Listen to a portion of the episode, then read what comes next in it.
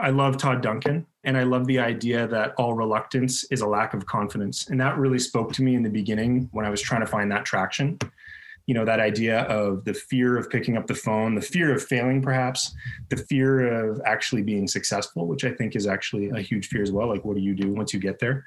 So you said uh, call reluctance is a lack of confidence all, all, reluctance is a lack. Okay, but you could say call reluctance because like yeah, yeah, it'd be just as true. Maybe more. true. I was like, I wrote that down. I'm like, that's dang, that's good. I'm going to trademark that. No, just kidding. the most inspiring stories from today's most successful mortgage brokers. Join your host, Scott Peckford, on I Love Mortgage Brokering. Hey, Broker Nation, Scott Peckford here. Today on the show, I have Adam Mansbridge from Calgary, Alberta. He's with a company called Elevation Mortgage, and he's been in the mortgage business for a few years now. And prior to being in the mortgage business, he was actually in the film industry as a producer, and he spent a short time as a service manager at a car dealership came into the business with this focus of I really want to service people and take care of them and make service how I build my business. Last year he did 14 million in production. This year he's already funded 25 million in less than eight months and just a great guy doing amazing business. And I think you're really going to enjoy this conversation I have with Adam. Also, in the Ask the Expert segment, I talked to Erin Crocker from Deeded.ca, and she shares three tips to ensure a smoother closing. And finally, I want to give a huge shout out to my title sponsor, Finmo. They're a complete end to end application, document collection, and submission platform integrated with Lender Spotlight, which is super cool. Lender Spotlight recently added alternative lending library of over 40 lenders and growing every day. And the reason I partnered with Finmo is because I think they actually have one of the easiest pieces of tech to use. There's lots of options out there for people, and I think options are great. But what I found is that it was very easy. And so we recently started a brokerage training new agents and we chose Finmo just because it was going to be easy for them to learn and then they could spend their time on money making activities and learning how to underwrite. So it's a great platform. Go check it out. Really easy. Finmo.ca slash ILMB. That's finmo.ca slash ILMB. And thanks again for checking out this episode. Hey, Adam, welcome to the show. Hey, Scott. Thanks for having me. So, how did you get into the mortgage business? Tell me a little bit about your business and how you got here.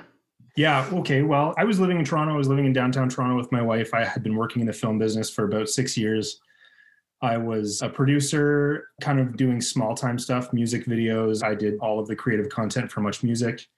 And uh, I think, like anybody in that business, I was really striving to get into feature length films. I mean, that's the dream that we all have in that business. You know, I was probably a small fish in a massive pond in an ocean, really. Struggling to get that, find that traction. That business is just, it eats you alive. I was totally burnt out too many 24 hours on set kind of things in my and so what is a producer? Is that a director? Yeah, i'm not sure what that role is. Yeah. there's a lot of people that work on movies. When you look at a movie the list of there's a gaffer. What the heck is a gaffer right? Like yeah, yeah, you probably know but i don't. A lot of really unique names for roles best boy stuff like that. I mean the producer can be a lot of different things depending on the scale of the project and the bigger the projects you get into really defined producer roles like line producer and uh, associate producer executive producer my role was really to kind of be the person that brought the strands together. So a director or a creative writer put an idea together and said this is the thing that we're going to do. They would bring me in at that point and i would say okay we need to get this person to you know run the camera. We need to get his or her crew for uh, lighting for uh, you know electricity a costume designer. Kind of like the general manager for a football team in a way. Like you're the yeah. you're not necessarily you're not on the field, but you're no. the person who's coordinating all of the people that need to be on the field. Or like you're sort of a logistic a logistics person. And a lot of times it's kind of like somebody gives you a list of things that appear to be magical and impossible and you know not doable in the physical world. And it's your job to bring the people together that can actually achieve that. Right, right. Uh, the executive producer is somebody who pays for the movie, right? Like they're the investor, is that right? Yeah, they get the name at the top of the list because they put the money in. Right. That's one thing I know about roles. I was like, those guys make a lot of money. Like the movie stars make money, but the executive producers, the big one, that's where the ones that drive the huge yachts in Florida and yes. like, you don't right. know who they I, are. I never, I never had to work with executive producers at the you know tiny little rung I was at on on the pole, but um, my wife actually is a costume designer in the film business and has done feature length films that have been in theaters.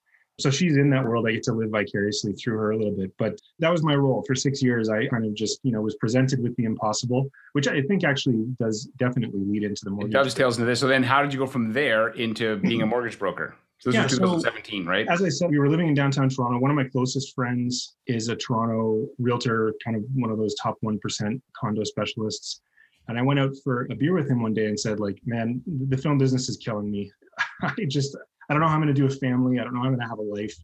I sort of think I've always been interested in becoming a realtor. Can you tell me a little bit about it? He really kind of sold me. no, don't. I don't know what he said, but run, run in the opposite direction. Yeah, no, he still thought it was great at the time. So that got me thinking, and you know, we were also simultaneously thinking about a change of environment, moving out of out of the city. I had decided, okay, realtor. It's going to be realtor. I'm going to become a realtor. I just need time to put this together. And we were on a family trip in Hawaii. I was on a fishing charter, and my brother in law at the time, who was in auto service, he was running a Infiniti dealership. He said, Look, if you want to move out to Calgary, I'll just give you a job, even though you don't know anything about cars, if you just commit two years to me and you can kind of work on your licensing while you're doing that. So talked to my wife and she was pregnant at the time and we just said, yeah, let's have an adventure and kind of just throw caution to the wind here. So we did that. We just picked up everything. She was pregnant in a 500 square foot condo in Toronto. I stuffed everything I could in my car and drove four days, started a job I did not know how to do, living in my in laws who I barely knew. And then she moved out. We bought our first home. We had our daughter, and uh, all in a period of about six months. So I kind of just checked all of life. when they have those stress tests of all these things, have you moved? Have you had a child? have you changed jobs? And then you get a score for stress, that's pretty much like most of them on that list. You'd be like, yeah, I did all that in six months. I did it all between March and June of 2013. Sorry, June and October. Anyway, it was wild. It was a wild time. And so I started this business. Cars are neat, but it's not my thing. I was really grateful for the work. I was grateful for the regular paycheck. You know, I bought a home with that, and it was going to buy me the time to do the licensing and continue to bring in a paycheck while my wife was off raising a child. So grateful for it, but it was really soul sucking. It just was not me. It's not who I am. And auto service, I mean, you're almost worse than the dentist. Nobody wants to see you. It's just a really abusive world. Right, right. Mm. So into the mortgage piece, we got our first home and you know the service was mind-boggling that it was so straightforward that you know you provide documentation and somebody puts bags of hundreds of thousands of dollars on the table so that you can achieve a dream of putting a roof over your head Right. And I just thought, like, what wow. kind of lender did you go to to get bags of money? I'm just kidding. don't These don't sound like normal lenders. Here's a bag of money. If you don't pay it, figuratively, we're going to send um, Guido to talk to you. Yeah. So I thought it was amazing. I thought it was such an incredible thing that you could do for people to be that kind of a helper. And I've always kind of been a helper. That's sort of my why. But the service was really lacking. I thought, like, wow, it's amazing. This is what you can do for people but this is the way it was done for us and i just it wasn't like it was terrible it was just kind of lacking. Yeah, they didn't have any like flair. So then, okay, yeah. that makes sense. You got into that 2017. Now, I always like to ask everybody about a quote because I love quotes. You got some on my wall, but what's a quote that's really had an impact in your life or business? Oh, I really love quotes too. The thing I think I love about them is, in a way, it's like the past reaching out there are always a series of quotes that just feel like they're speaking directly to you. So there's always a ton that are top of my list. But I love Todd Duncan and I love the idea that all reluctance is a lack of confidence. And that really spoke to me in the beginning when I was trying to find that traction. You know, that idea of the fear of picking up the phone, the fear of failing, perhaps, the fear of actually being successful, which I think is actually a huge fear as well. Like, what do you do once you get there? So you said uh, call reluctance is a lack of confidence all, all, reluctance is allowed. Okay, but you could say call reluctance because like yeah, yeah, it'd be just as true, maybe just more. As true. true. I was like, I wrote that down. I'm like, that's dang, that's good. I'm going to trademark that. No, just kidding. yeah. call reluctance. The other one I really love too. I've been really into the Stoic stuff lately. Yeah, uh, my favorite movie of all time is Unforgiven, and there's a line in the end where one character says he didn't deserve what was his impending death because he was building a house, and Clint Eastwood's character says deserves got nothing to do with it and i just always remember that yeah. uh, you know that, i think that's great because it's a reminder in a way that you really don't deserve anything. You achieve things and you attain goals. You reach milestones. It's actually not about deserve at all. There's no deserve right. factors into it. I think that's super powerful. Yeah that's good. How have you applied this? One of those quotes to your business. So how do you apply that this idea of like either the all reluctance is a lack of confidence? So did you go out and work on confidence? Or tell me about that yeah, well, I think, you know, I know everybody's experience in this business is different. And I'm definitely sort of a shallow end before the deep end type of person. I like to perfect things. I like to have all the equipment. I like to do it right from the beginning. So, you know, it's tough to find traction. And I think for me, what really needed to happen was the ego in me had to die in a way at the beginning of this career. Yeah. I had to realize that I was nothing without my clients and my sources of business partners. And it was only then that I could realize that I was actually everything for them in the mortgage process. Mm-hmm. And so that sort of idea of, you know, deserve has nothing to do with it. We can all be at fault of bringing ego in and thinking that we bring some kind of mysterious awesomeness to things and it, you can but only when you realize that you're nothing without the partnerships that you have. Right right. Yeah yeah. And the same is true with the all reluctance is a lack of confidence i think. It's um you have to trust. You have to trust that if you just walk into it and trust in yourself for doing it well and going all the way it'll all come together. Right. That makes sense. Okay so i want to ask about failure. So can you share something that you failed at but now looking back there was a lesson in it for you? Yeah completely. It certainly would have been a fear thing. I sat too long in that sort of purgatory of working in the auto world. You know, it's like you wait for conditions to be right for you to take the next step and jump. And by that point, I was in my mid 30s with a family, and my wife's career was just starting to take off, but not a ton of traction there.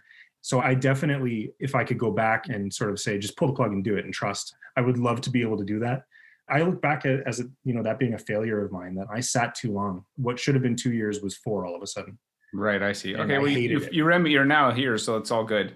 Yeah. Okay, so what's the biggest change you made your business in the last year?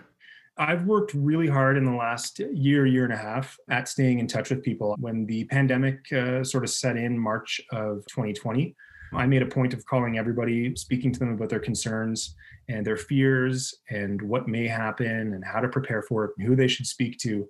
And a really remarkable thing happened. I did more business last year than I had done up to that point and really found you know what i would define as success in a year where you know people were terrified mm-hmm. um, and i think it was you're in the calgary market right yeah calgary that market. market is not like it's better now but there was a period that was kind of a very flat market for a long time like it was not it wasn't yeah. exactly hopping it is now but like yeah and i think one of the things i learned i think you know a lot of us in the calgary market were just like oh man oil has crashed and it's been years of this and now this on top what I realized is that it doesn't really matter what the market's doing. You know, people have mortgages, they need help, they need service, and they need care and expertise.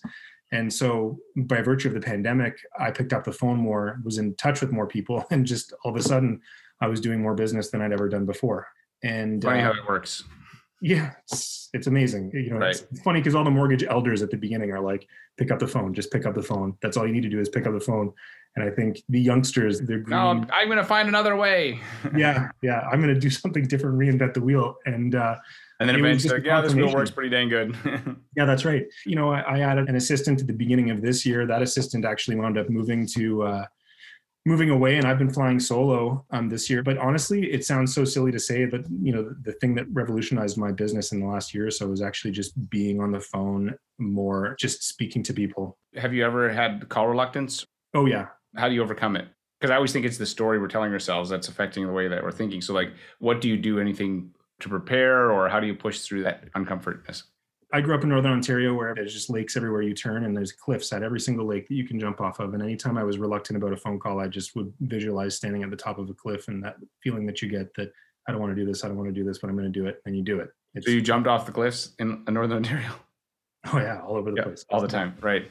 Well, but yeah, that's the thing I visualize. You know, just do it, and it's going to be fine.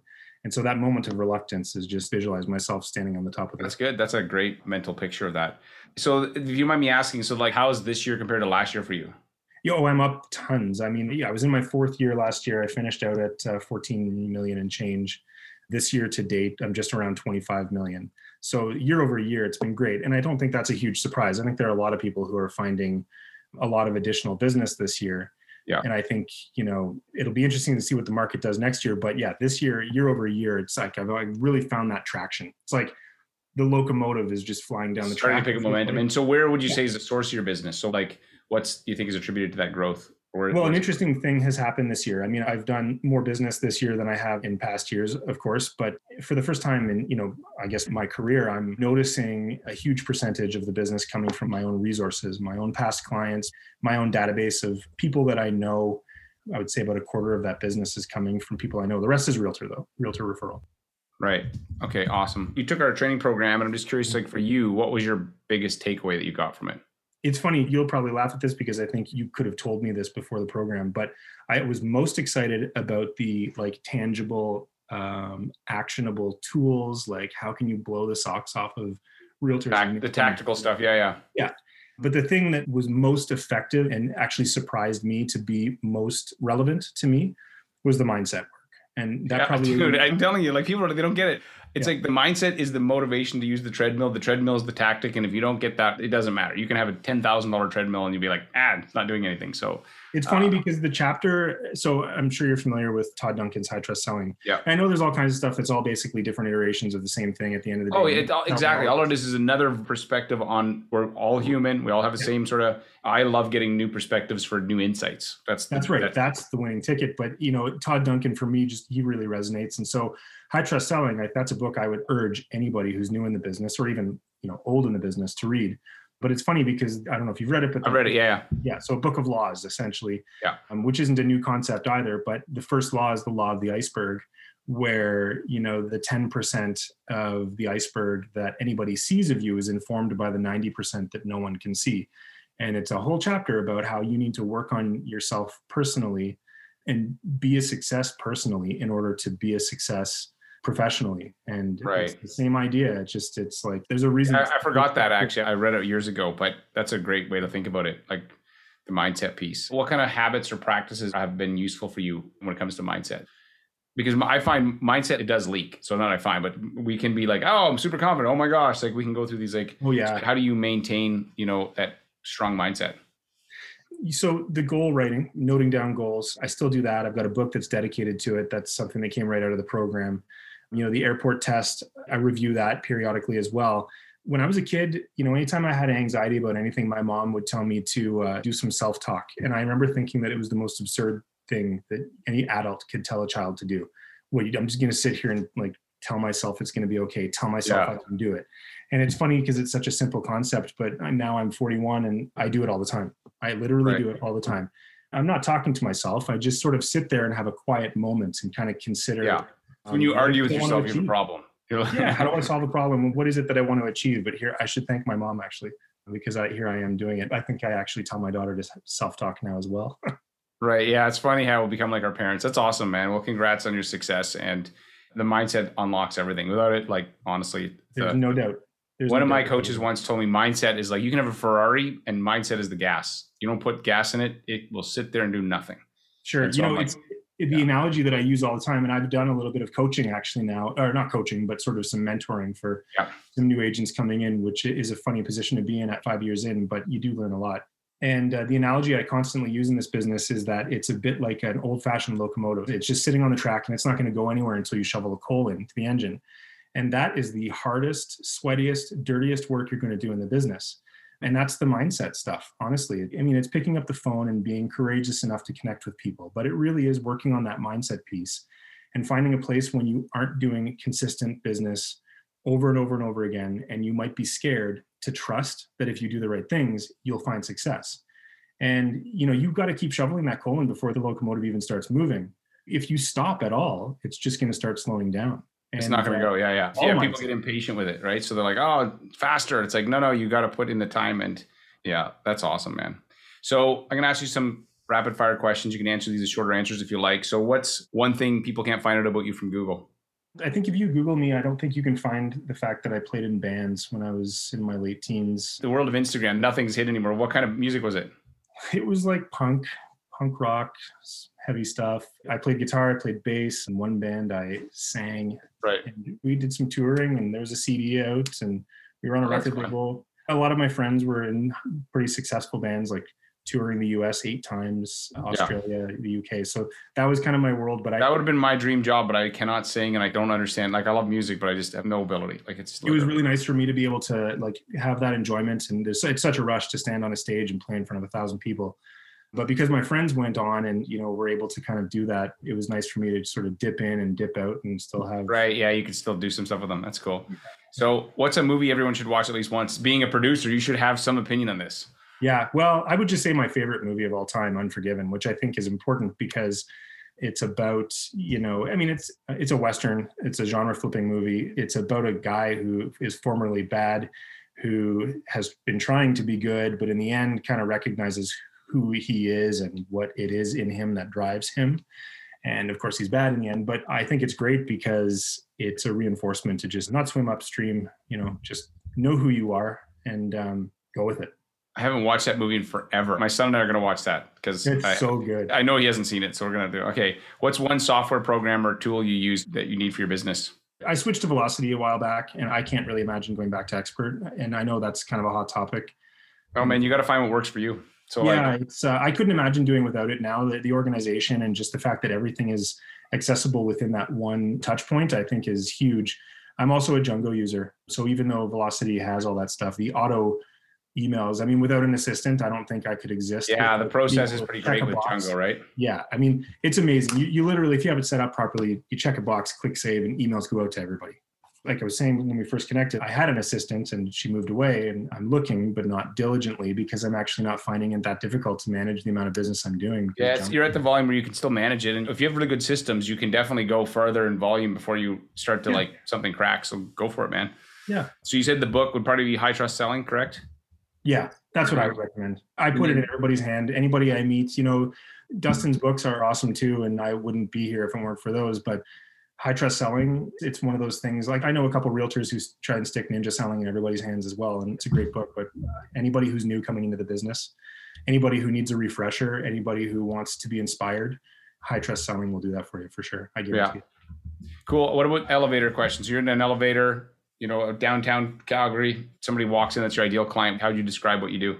I'm really big on promises, but the key is promises that you can keep. Um, and I think that really resonates with people. So my elevator pitch would be something like My name's Adam Mansbridge. I'm a mortgage agent and I can offer you a multitude of options to assist with your mortgage needs. And my promise to you is to always be honest, to respect your time and be prompt in our communication, and to work diligently on your behalf to find the best possible mortgage solution for you. Right. That's awesome, man. And then last question, if I could put you in the DeLorean from Back to the Future, send you back, what would you have said to yourself when you're starting out?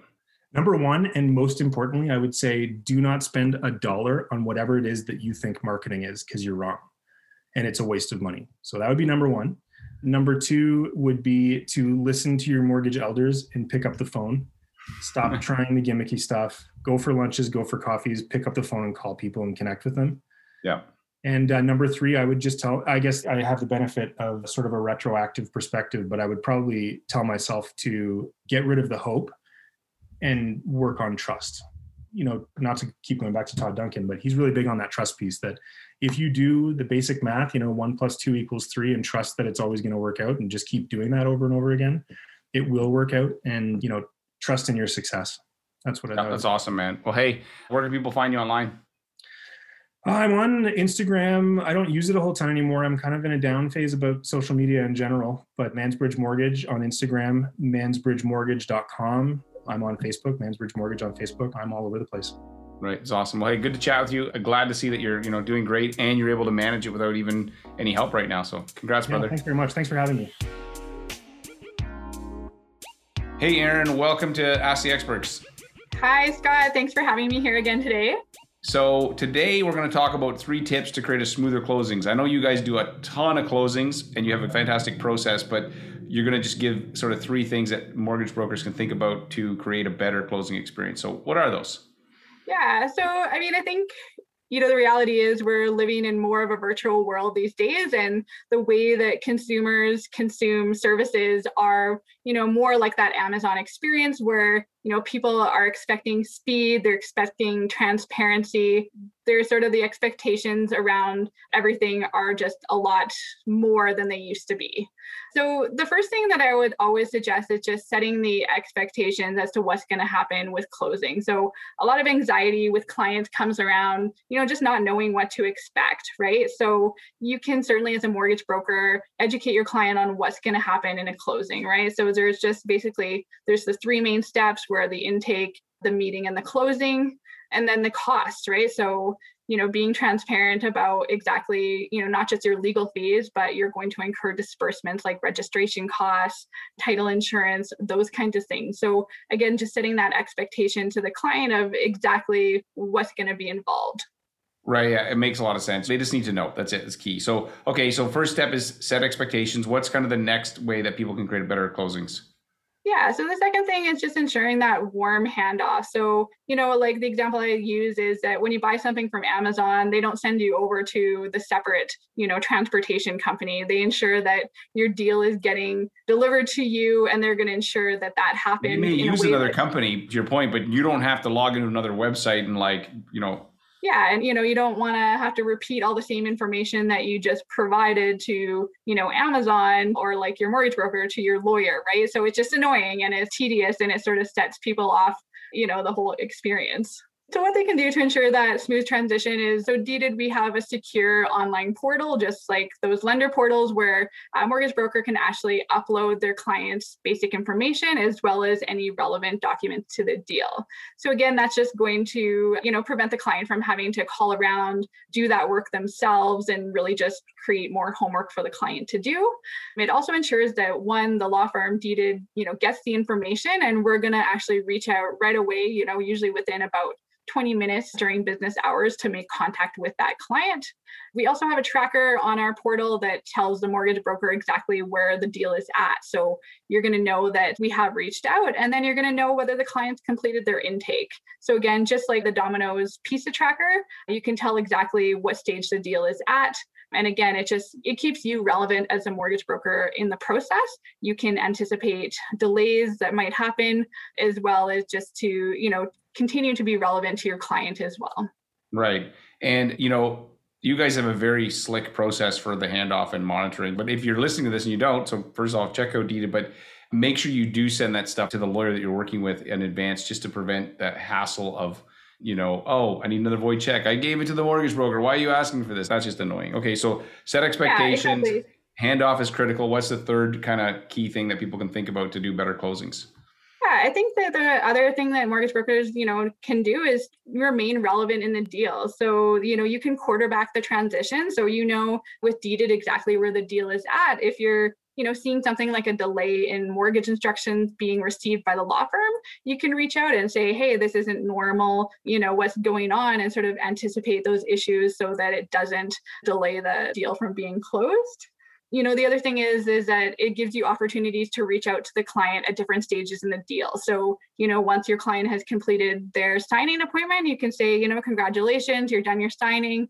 And again just remind them of what to expect next. And again just for the client it just appears more of like a seamless transaction rather than this disjointed two part effort between the mortgage broker and the law firm Right, right. Yeah, I totally agree. And you do want to make sure that that end experience is as good as humanly possible. So, okay, so maybe just give a quick recap for anybody that's listening the three kind of takeaways for creating better closings.